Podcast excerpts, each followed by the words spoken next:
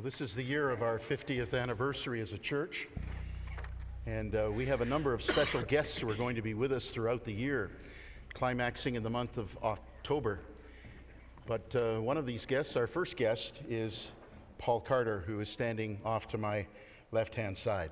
Paul is the pastor of Cornerstone Baptist Church in Orillia. He's been a friend for many years, was with me in the early days when we started to form the Gospel Coalition here in our nation. Many of you are familiar with him because of the articles that he's written. Pastor Ken made reference to that. Uh, art, art, articles that are available on the uh, Gospel Coalition Canada web, website. He's also the host and the Bible teacher of a interesting podcast called Into the Word, uh, which is actually reaching out to thousands of people, both in Canada and the United States. As I said, he serves on the Gospel Coalition Council with me, and it's been my joy to count on my friend for many years. As I said, he is from Orillia, and so let's welcome him and also thank him for bringing all this snow from the north today. Thanks, brother. I don't know if I'm responsible for that or not. Uh, my wife and I actually were just uh, away for our 25th anniversary. And uh, so we were somewhere sunny.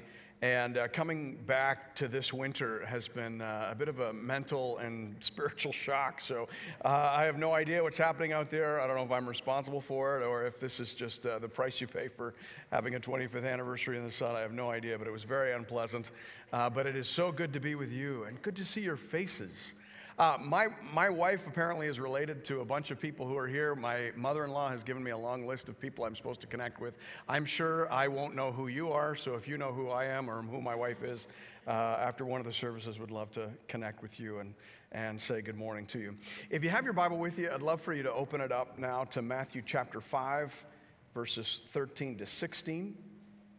As, uh, as you locate that passage in your Bible, I'm a big believer. I don't, I don't, the great thing about, the dangerous and great thing about being a guest speaker is I don't, I don't know what you've already been told. I don't, I don't know what the culture is here. So I probably will say three or four different offensive and inappropriate accidental things. Uh, but then I'm leaving right? So, what are you going to do? Anyway, one of the things I always say to our people is uh, it's certainly not a sin to read your Bible on your phone, uh, but you will get a lot more out of most messages if you have a real paper Bible open in front of you, because a lot of uh, what we get out of a message has to do with what's in front of it and what's after it, and all that is very hard to see in a phone. So, if you have a Bible or if you have access to a Bible and you can open it to Matthew 5 13 to 16, that would be wonderful. If you have a, a Bible open in front of you as you look at that passage, you're no doubt going to notice that we're kind of jumping into the Sermon on the Mount midstream. It's the second section in the Sermon on the Mount that we're going to take a look at today. In his preface, uh, to his commentary on the Sermon on the Mount, John Stott said this. He said, The Sermon on the Mount has a unique fascination. It seems to present the quintessence of the teaching of Jesus. It makes goodness attractive, it shames our shabby performance, it engenders dreams of a better world. Are you dreaming of a better world right about now? Are you dreaming of a better church? I know I am. The last two years have been hard on us. Hard on us as a world, but I would also say hard on us as a church, haven't they? That it has felt very much like a time out. Uh, things that are precious to us, things that are distinctive to us, have been shut down or at least repressed and modified in distressing ways. It's been hard but it has also been good. Can you say amen to that? Now, why would we say that it's, it's been good? Well, first of all, we, we believe that it's been good because it passed through God's fingers on its way to us, right? God is sovereign. So it's not like God was up in heaven going, What in the world is going on down there? Eh, this is God's will for us. So it is good. I think we can say it is good also because the Bible tells us that trials and difficulties refine us and prepare us for bigger and better things in the future. So it is good. And I believe that it will work good in the church. And I'm expecting great things out of the body of Christ in Canada in the next coming years and decades. COVID 19 has given us the opportunity, this entire pandemic experience has given us the opportunity to slow down and to take stock. It's, it's hard to do maintenance on an airplane in flight. Would you say amen to that? You, you would say amen to that if you were on an airplane right now. It's, it's hard to do substantial maintenance on an airplane in flight. And so God grounded us to give us the chance to think deeply about who we are and how we're doing. And so, uh, a lot of churches, this is sort of a double opportunity for you. I know you're celebrating an anniversary. Anniversary is a time for looking back and looking forward. It's a time for taking stock and also making plans and resolutions and commitments and covenants. That's good. But also, you understand that COVID has changed the world, right? Regardless of what you think about the virus, whether you think the virus is very serious or not very serious, whether you think the government responded appropriately or inappropriately, it doesn't matter. You understand that for the rest of your life, you'll be talking about pre COVID and post COVID, right? You understand that. And so now is the time, right here in this moment. This is, this is the day for us to be thinking about who we are and how we do as God's people in the world. And so there's really no better place for us to be this morning than right here in the Sermon on the Mount. The Sermon on the Mount is sometimes referred to as the beautiful tune. There's a, there's a great uh, commercial right now on, uh, it's, it's for um, a luxury SUV. And uh, it, it, shows a, a, high school band trying to play a beautiful piece of classical music. Have you seen that? And the mom does up the windows in her well made luxury SUV and she can't hear a thing. Right? And, and the, the, the point is that, uh, is that sometimes beautiful tunes are not necessarily played in beautiful ways. But the tune is still beautiful. The church has not always played this tune very well. But this is still the tune. This is still the sheet music. This is still the magic. This is the essence of what Christianity is. This is what Christianity sounds like. And we tune, in every generation, in every opportunity, we tune ourselves against this music. Obviously, nobody played it like Jesus. Wouldn't it be great to, to hear a piece of Mozart played by Mozart instead of your third grade uh, church choir, right? Obviously, nobody played it like Jesus, but it's the tune, it's the sound, it's, it's who we're supposed to be, it's, it's what we're supposed to do, it's how we're supposed to serve. I'm sure if you've heard any teaching on the Sermon on the Mount, you know that in the Sermon on the Mount, Jesus isn't telling us how to get saved, rather, he's telling us how saved people look, sound, and act in the world. The first 12 verses of the Sermon on the Mount uh, give us the essential character of the Christian. And then here in verses 13 to 16, where we're going to drop in, it deals with the expected influence of the Christian in the world. Now, that's an interesting little phrase, isn't it? The expected influence. Let me ask you a question Do you expect the church to have influence in the world in the coming decades? I, I wonder about that. I wonder if our kids do. You know, I've got, uh, I've got five kids. I go from 24 down to 10. We've got quite a range. And, and it's interesting because my children have grown up in a very different world than I grew up in. Uh, when I grew up in the world, I expected the church to have influence. I expected the church to be respected in the culture because it, because it was. Um, all my friends, families, even if they weren't Christians, they sometimes pretended they were, just out of, out of respect or out of momentum. But I tell you, I, my kids notice the difference between my sort of lens on the world and their lens on the world. They say all, things all the time like, oh, dad, you could never get away with saying something like that in, in our generation. Oh, Dad, you could, you could never get away with doing something like that in, in our generation. I worry that our kids are growing up with the expectation that the church will have essentially no influence in the culture in their lifetime. And I wonder if some of us have landed there too where sort of we think, you know, the best you can hope for, if the Lord tarries for another 20 or 30 years, the best we can do is survive. So we'll just hide out in our basement in a fortress of canned goods and wait for the second coming. And yet, when we read the Bible, it is very difficult to miss the assumption of influence in the world. There, there is an expected influence in the world. And that's what we're going to take a look at this morning. Hopefully, you have your Bibles open by now to Matthew 5. Hear now the words of Jesus, beginning at verse 13. You are the salt of the earth. But if salt has lost its taste, how shall its saltiness be restored? It is no longer good for anything except to be thrown out and trampled under people's feet. You are the light of the world. A city set on a hill cannot be hidden. Nor do people light a lamp and put it under a basket, but on a stand, and it gives light to all in the house. In the same way, let your light shine before others so that they may see your good works and give glory to your Father who is in heaven. And I know you have this tradition, so I'll say, This is the word of the Lord. Thanks be to God. Now, in this very brief challenge here, Jesus makes use of two very common, in fact, I think you could argue, the most common household metaphors to make this point. And so, in the few minutes that we have, we'll unpack those metaphors and then talk about how to apply them in our rapidly changing world. First of all, let's make sure we're understanding what Jesus is trying to communicate by use of these two metaphors. Salt and light, as I mentioned, probably were the, the most common household metaphors in that time. Uh, Jesus, as a young boy, no doubt would have seen his mother Mary using salt and, and doing something with light, probably you know, lighting lamps, lighting candles, every day of his earthly life. So these were well used, well understood metaphors, but let's make sure we understand them as well. Let's start with the metaphor of salt. You are the salt of the earth, Jesus says. Salt in the first century world was used primarily for preserving meat.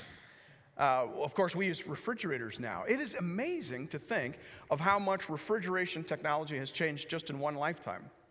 Uh, in my lifetime, when I was a little boy, I remember my, um, you would, this would mean nothing to you, but there, there used to be a, a little place uh, called Orr Lake. Well, it's still there, obviously.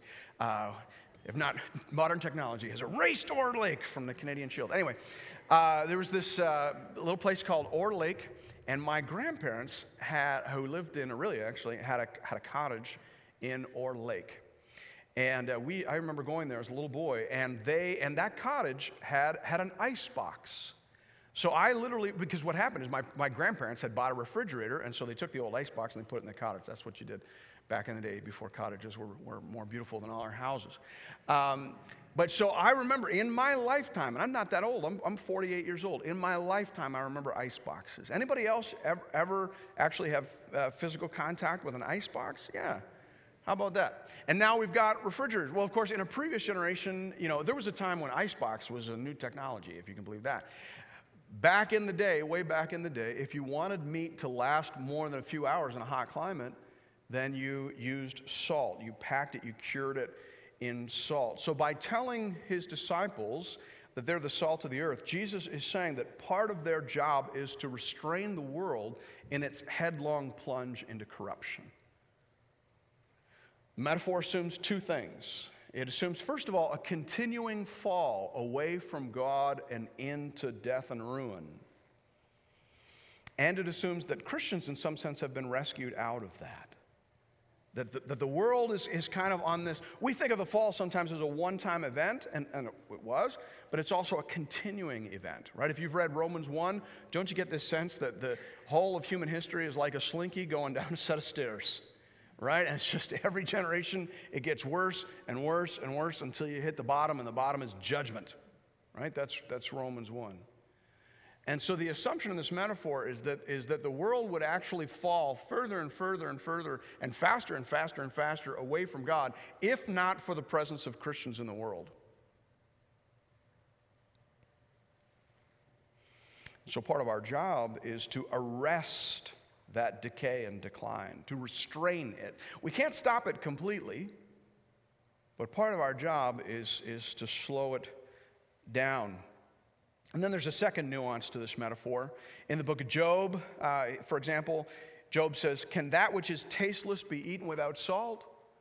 And, and so, salt also, in addition to being a preservative, was added flavor. And Jesus is saying that to be his disciple is to make the world better, to add something. Add something good. Add something beautiful. Add something fragrant. Okay? So salt makes things better, and salt fights off decay. That's our first metaphor. What about light? What does Jesus mean when he says, You are the light of the world? Now, that's a really interesting one because, of course, Jesus in John chapter 8, verse 12, said that he was the light of the world. Remember that? I'm the light of the world. Whoever follows me will not walk in darkness, but will have the light of life. Now, we sang about that this morning, and I'm assuming we picked that song because you saw the title, message title, which is Salt and Light, which is interesting because we always, and this is good, so I'm not criticizing, it's good. We always sing about how Jesus is the light of the world. We always feel a little weird about, can you imagine, would you have sung a song that said, We are the light of the world? You know, here we have come, here we are. We, I can't remember the tune now. Someone help me out. We are the light of the world. Can you, would you sing that song? That was terrible. My wife always tells me not to sing in messages. I don't know why I don't listen to her advice. But would you have sung that song this morning? Would you feel comfortable?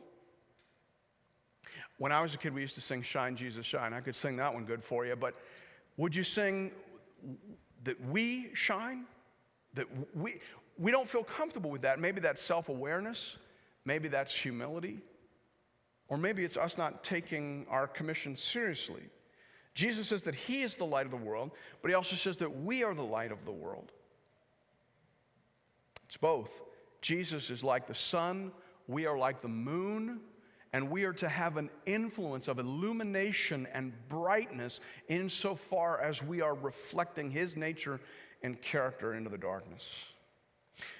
Now, we want to notice that Jesus equates the light that we shine specifically with our good works. He says, Let your light shine before others so that they may see your good works and give glory to your Father who is in heaven. So, shining your light reflects or, or r- relates to living a good life, doing good works, exhibiting good Christian behavior in the world. The assumption in the Bible seems to be that if we live a good Christian life, if we reflect the character and nature of Jesus, then that is going to be attractive in some sense to our friends and neighbors, our loved ones. They're going to draw near, they're going to ask questions, and out of that dynamic, we should have opportunity to speak of the glory of God in Christ. The Apostle Peter certainly seems to operate under that assumption. In 1 Peter 3 15 to 16, I'm sure you know this passage. He says, Always be prepared to give an answer to everyone who asks you to give the reason for the hope that you have, but do this with gentleness and respect, keeping a clear conscience, so that those who speak maliciously against your good behavior in Christ may be ashamed of their slander. So you can hear the working assumption there.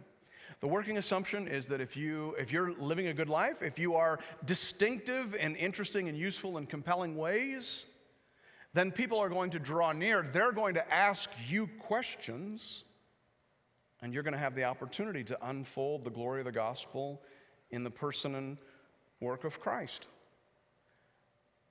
They're going to come to you and ask questions. How come, how come you and Sally are still married after all these years? And how come you still seem to be so much in love? How come you're still driving that old beater? Surely you could afford a, a newer car than that. How come you don't join in when everyone at work is bashing the prime minister? I know that you don't agree with all of his policies. See, if you live differently than the cultural norms, then people are going to ask questions. You're going to have opportunities. I remember, you read things in the Bible, and of course you believe them because you're a Christian, but I remember the first experience of this in my life. A number of years ago, a friend of mine from high school called me up out of the blue, hadn't spoken to him in years. And, uh, you know, hello, we talked for a few minutes. What are you up to? Oh, great. And I said, so, you know, I'm, what, what motivated your call? He said, well, I got to tell you, my marriage is in trouble. I think my wife's going to leave me. He says, the truth is, you're the only friend from high school I know who's still married to his wife and still loves his wife. What gives? And we talked for a couple hours. And that conversation eventually led to him making a profession of faith at a Promise Keepers event. It just, I tell that story simply because that's, that is literally how it's supposed to work. It's not, it's not rocket science. That was the way they did it in the early Christian church. They lived openly as Jesus' followers in a broken and fallen world. They shone their light, and people noticed and drew near. They were, they were different. Rodney Stark, I don't know if you've ever read any of Rodney Stark's uh, books. The Triumph of Christianity uh, is, is a fabulous book. Rodney Stark's not a believer. Uh, he, he, actually has described himself as incapable of belief, which I think is very sad. Uh, but he is, as a sociologist and a historian, he's very interested in the rapid rise and triumph of Christianity in the Roman Empire. And so he studied that. That was his area of interest. And you know what he said? He said, you know, uh, there, were, there were two great plagues that, in, well, that's interesting. There were two great plagues that really expedited a, a, process that was already underway.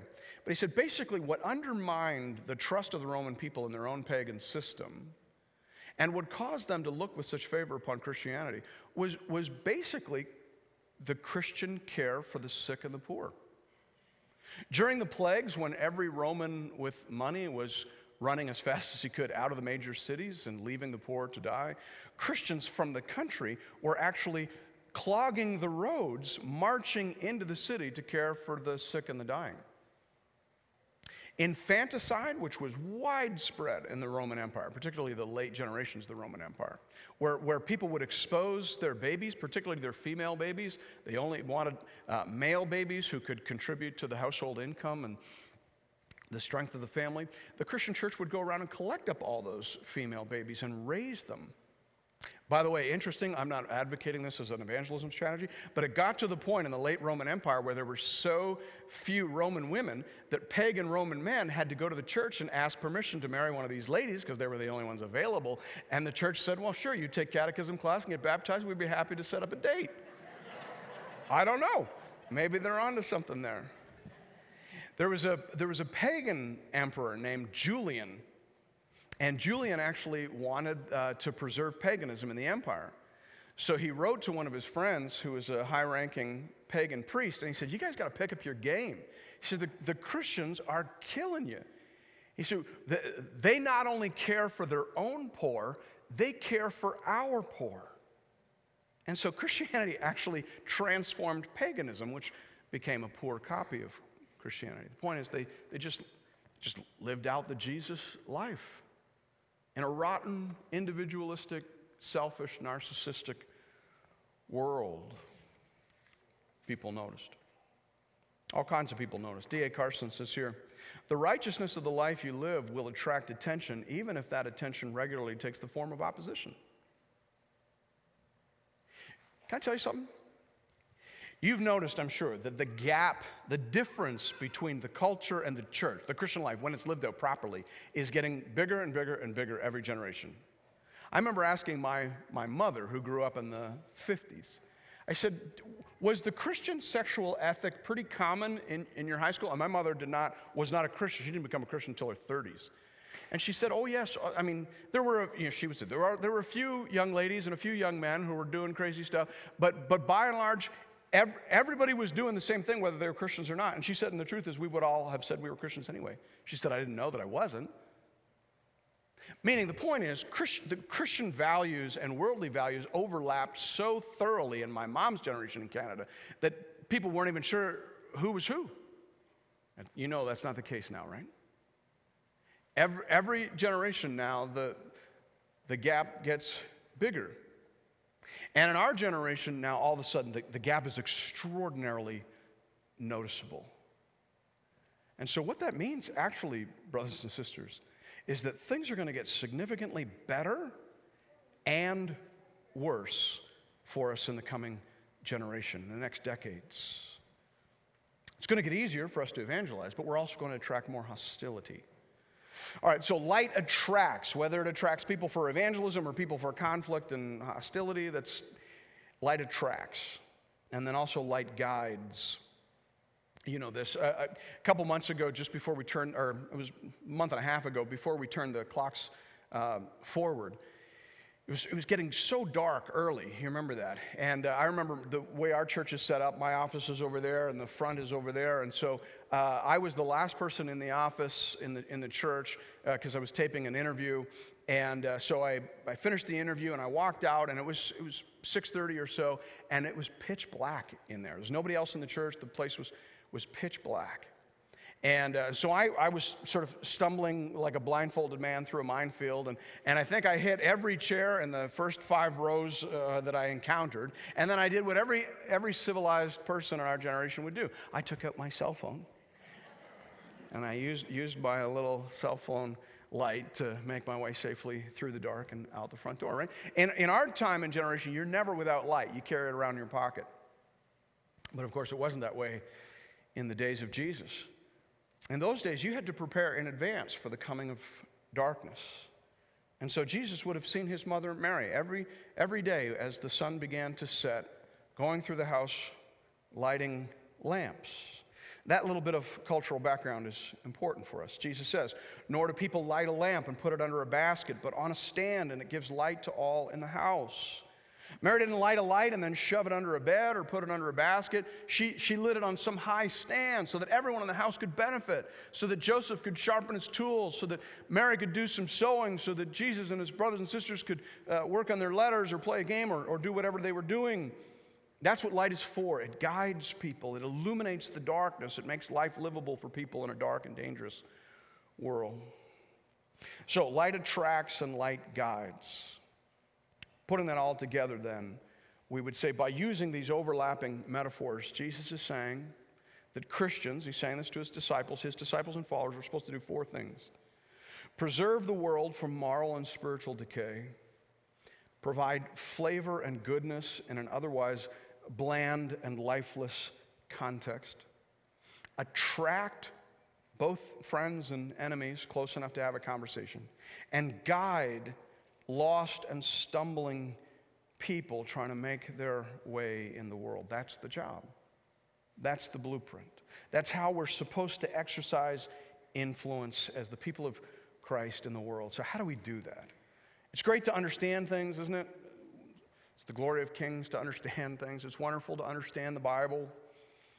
But how do we actually put this into practice? What, what commitments do we need to make to ensure that the notes on the sheet music actually become the sound produced by the church as it lives and moves in the world? That's the question. What do these metaphors require of us? First thing that these metaphors seem to require is for the church to maintain contact with the culture. Right? Salt doesn't work in a shaker, it's got to be in contact with the meat. Light doesn't work under a basket, it's got to be up on a stand, it's got to be meeting the darkness. These metaphors are encouraging the people of Jesus Christ to remain in close contact with the people of the world. And that's always been a challenge for us.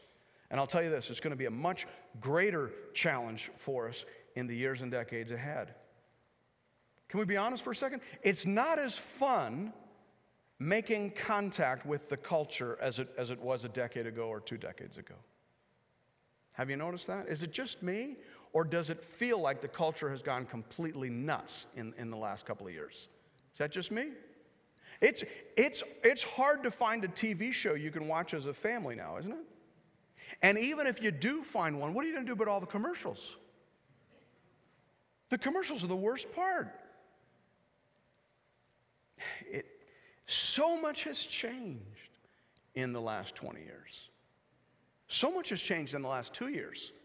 The, the, the, pandemic was a change accelerator in the culture. Ross Douthat, who's a, a, columnist with the New York Times, wrote a really interesting article early on in the pandemic. It would have been interesting what he had written after two years. He wrote this, I think, one or two or three months into the pandemic. He wrote this in 2020. But it was called Waking Up in 2030 and what he was saying is that the suspended time and the accelerated exposure to social media that characterized the lockdowns in the early part of the pandemic actually have sped up cultural history. So that the changes we expected in the culture in 2030 have actually been realized in a period of only months. Do you, do you feel that? Did you experience that over COVID? Right? I mean, you drive a bunch of people down into the basement and, and tell them that they can't do anything but watch the internet for 16 hours a day, and the world is going to change and not for the better, right? And that's what happened. The world has changed.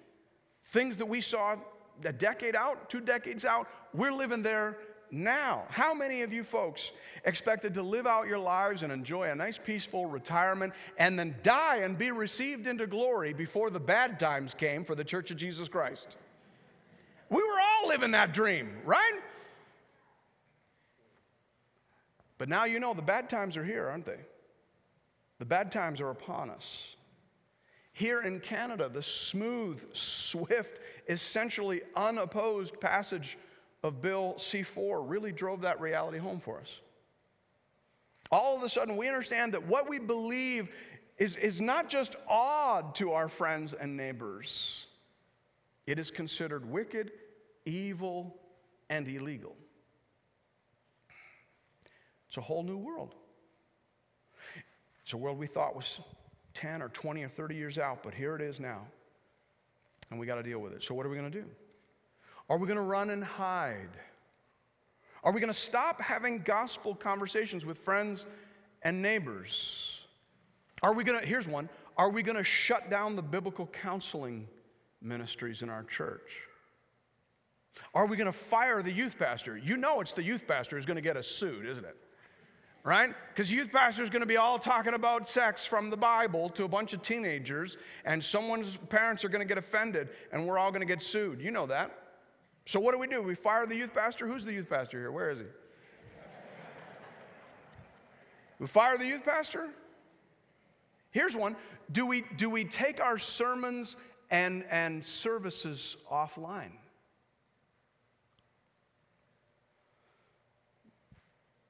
Do we turn the lights off? That's what I'm asking. Do we turn the lights off?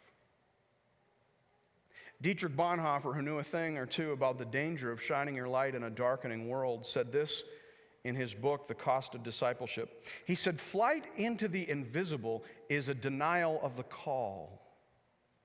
A community of Jesus which seeks to hide itself has ceased to follow him. There is no following Jesus that does not involve contact with the world. So let me ask you again are you going to turn the lights off? Or are you going to recommit in a post COVID world to both personal and public contact with the culture? That's the issue. Both sides of that are important. Over the course of COVID, we've been forced out of the personal and into the public realm of contact. Meaning, we haven't been having friends and neighbors over for dinner, we've just been yelling at them over Twitter. How's that working out? Right? We need to adjust that balance. We need to overcome our fear of personal engagement. We need to re engage with the ministries of hospitality and neighborhood outreach. Listen, the next 12 months in the ministry of the church need to be the most intensely personal months in the history of Christianity in Canada. Do you understand that? Uh, we need to go all in again. I understand that people are nervous about personal interaction right now. I understand that. But they are also starved for it, and they are feeling the effects of not having it. So we need to fire up those small groups, those social events, those barbecues, those sports leagues. We need to go all in on VBS. Can you say amen to that as a concept? I'm not making policy, I'm just stating what I hope is the obvious. Now, the next thing I'm going to say is maybe not as obvious, and it's probably a much harder sell. We can't abandon the internet. We, yes, we need to re engage on the personal side, but we, we can't abandon the, that public side. The, and the internet is an important part of the public square. Now, listen, I understand that most mature Christians, I would argue, the more mature you are as a believer, the more sick you are of the internet after two years of COVID. And yet, and yet we can't abandon that. Now, listen, we need to be smarter and we need to be more strategic and more selective in our use of the internet, but we absolutely have to stay in the game. For better or worse, the internet is an important aspect of the public square. It is the modern agora, it is the marketplace, it is the Roman road of our generation. Uh, Bible readers, I'm sure you understand that in the New Testament era, it was the technology of Roman roads that great, humanly speaking, that greatly facilitated the movement of the gospel into unreached areas. You could walk from Pamphylia to Cilicia. You could walk from Philippi to Corinth. It, that was an incredible technological breakthrough. And the church made full use of it. The Apostle Paul made use of that technology to publish the gospel in the public square, and so must we. For all its faults, the internet is an important tool. We need to use it, and those who use it well will win. Glory for God and good for the nations. Martin Luther understood that. In the Protestant Reformation, there's a great book I read at the early part of this pandemic called Brand Luther, well worth your time. Uh, one of the, the, the reasons the Protestant Reformation was so successful is because Martin Luther made the decision to make use of the new technology of the printing press to bring the gospel, to bring the Bible, to bring Christian theology to the masses. Up until that point, books were incredibly expensive to print. Scholars wrote in Latin. And so books were being produced, the, the gospel was being discussed in languages people didn't understand and was written in books they could not purchase. And so Luther bypassed that and he started printing small tracts, paper tracts in German. And for many people in Europe, it was the first thing they ever read. And he printed thousands and thousands and thousands and thousands. Such that by the end of the Protestant Reformation, the average cobbler or farmer had read more Bible in his lifetime than in any previous lifetime, probably back to the time of the early church. Luther understood that. Listen, for all its faults, the internet is an important tool we need to make use of. When borders are closed to missionaries, the internet will still be open. When church doors are closed, the internet will still be open. You know, this pandemic, all of us were upset. I was with you. I was upset. We were all upset when this pandemic forced us to go online for stretches of time, weren't we? And, and yet, maybe in the providence of the Lord, the Lord was teaching us all how to use technologies that will be absolutely critical to the last phase of global mission in Christian history. You should talk to people on your tech team Early on in the pandemic, because we had a fairly developed tech team and we had some video technology that other churches didn't have, we noticed that there was a massive spike in, in the number of people engaging with our services. And then about a year in, it had fallen some, somewhat, still more people than it had ever attended physically. But you know what that was? In the first part of the pandemic, every small church in North America was just telling their people to, to watch the services from a larger church in the neighborhood. I'm sure that happened here at West Highland. A year into the pandemic, churches of 25 had figured out how to broadcast services. Do you understand that? We went from 20% of churches in North America knowing how to use this technology to 95% of churches in North America knowing how to use this technology because of this pandemic. Can you thank God for that? You should thank God, and I'll tell you what Christians in Pakistan and Afghanistan and Iran and North Korea and Russia are thanking God for that. Your hardship may mean eternal life for them. Can you thank God for that? And so we got to use this technology. And we got to be smarter, of course. There are places we shouldn't go, there are arguments we don't need to have. But we got to use the technology. To be a Christian is to build and maintain contact with the people of the world. And then, secondly, and quickly here, the metaphors used by Jesus require also the church to maintain her distinctive beliefs and practices. Light is good because it's distinct from the dark. Salt is good because it's distinct from the taste of putrid and decaying meat. That's the essence of the symbolism. That's the imperative of the metaphor. Jesus says, If salt has lost its taste, how shall its saltiness be restored? It's no longer good for anything except to be thrown out and trampled under people's feet. Maybe, that is some providence in our snowstorm today. Canadians, better than anybody, know what salt adulterated tastes like because every time you splash your feet, you get a little bit of it in your mouth, don't you? Right? If you're not sure about this, I'll drive my car fast by you through the parking lot on the way out. And you can, you can get a good taste of this metaphor, right? Because in Ontario, for whatever reason, maybe it's just they hate our cars, I don't know, but uh, that's what they put on the roads salt adulterated with sand, which is good for nothing. You try cooking with that, not so good, right? The only thing it's good for is to be trampled under feet and tires. What's Jesus saying? Jesus is saying if, if you allow your beliefs and your practices to be adulterated by the beliefs and practices of the world, you're good for nothing, except maybe to be trampled underfoot. Which is interesting. You know, when I started ministry, I started in 1994, September of 1994.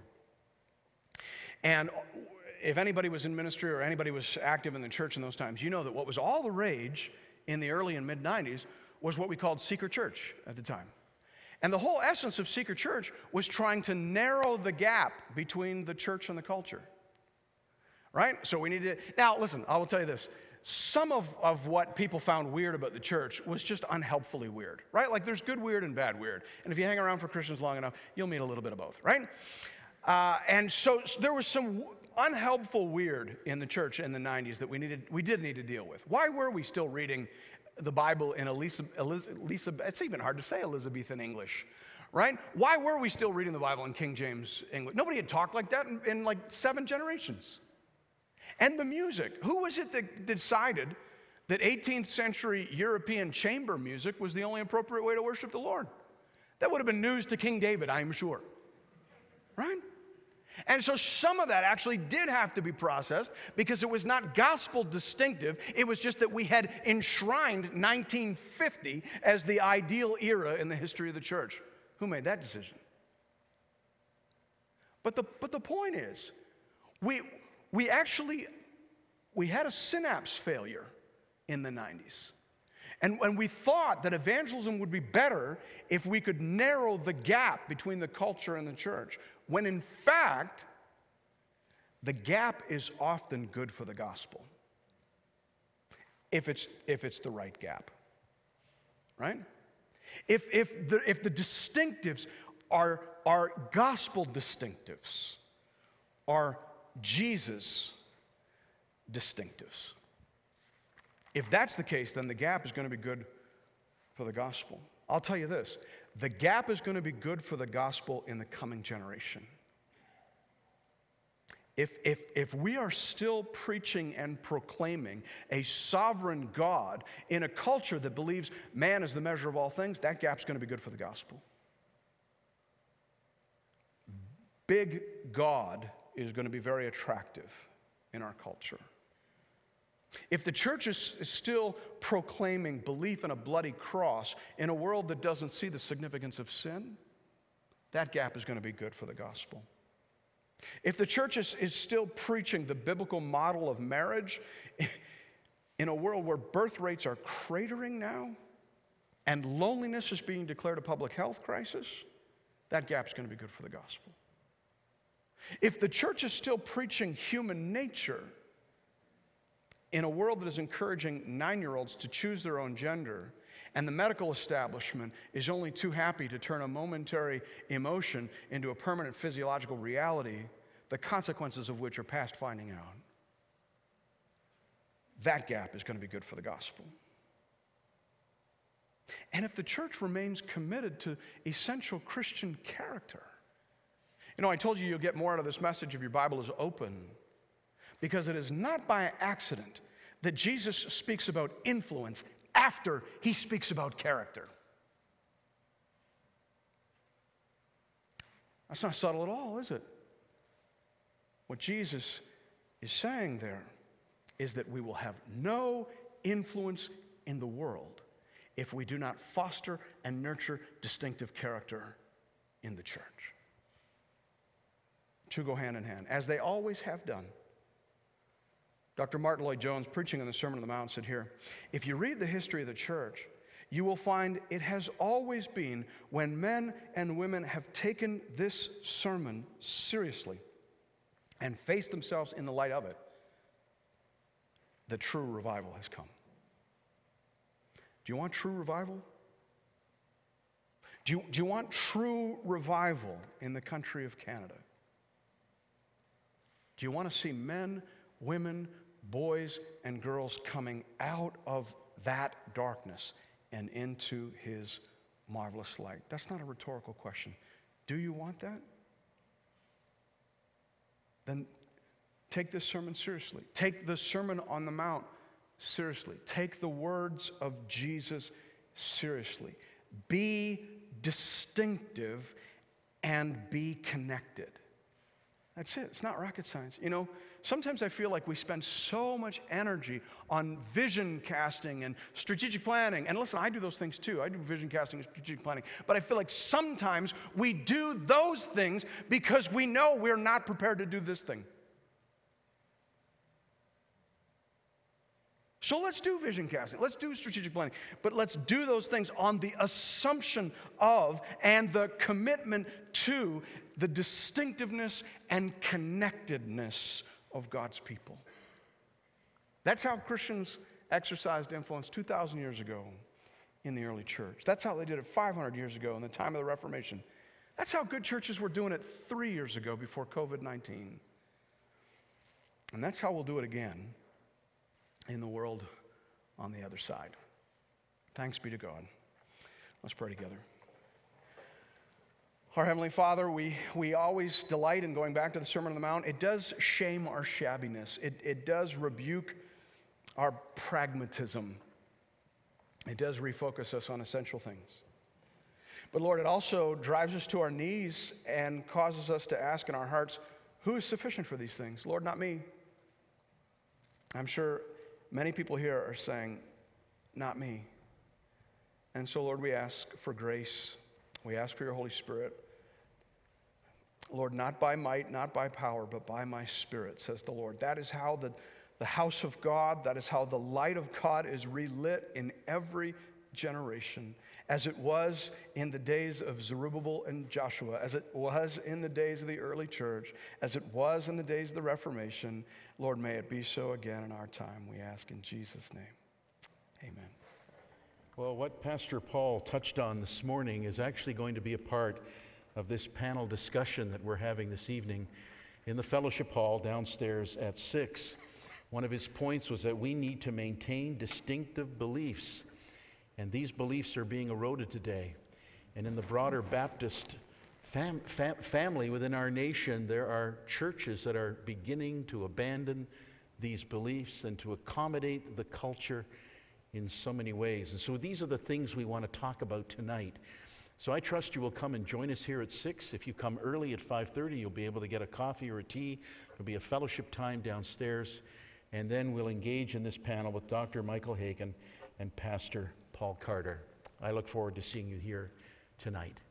And now may God the Holy Spirit enable, equip, and empower us all to be salt in this world and to let our light shine for the glory of Christ. Amen.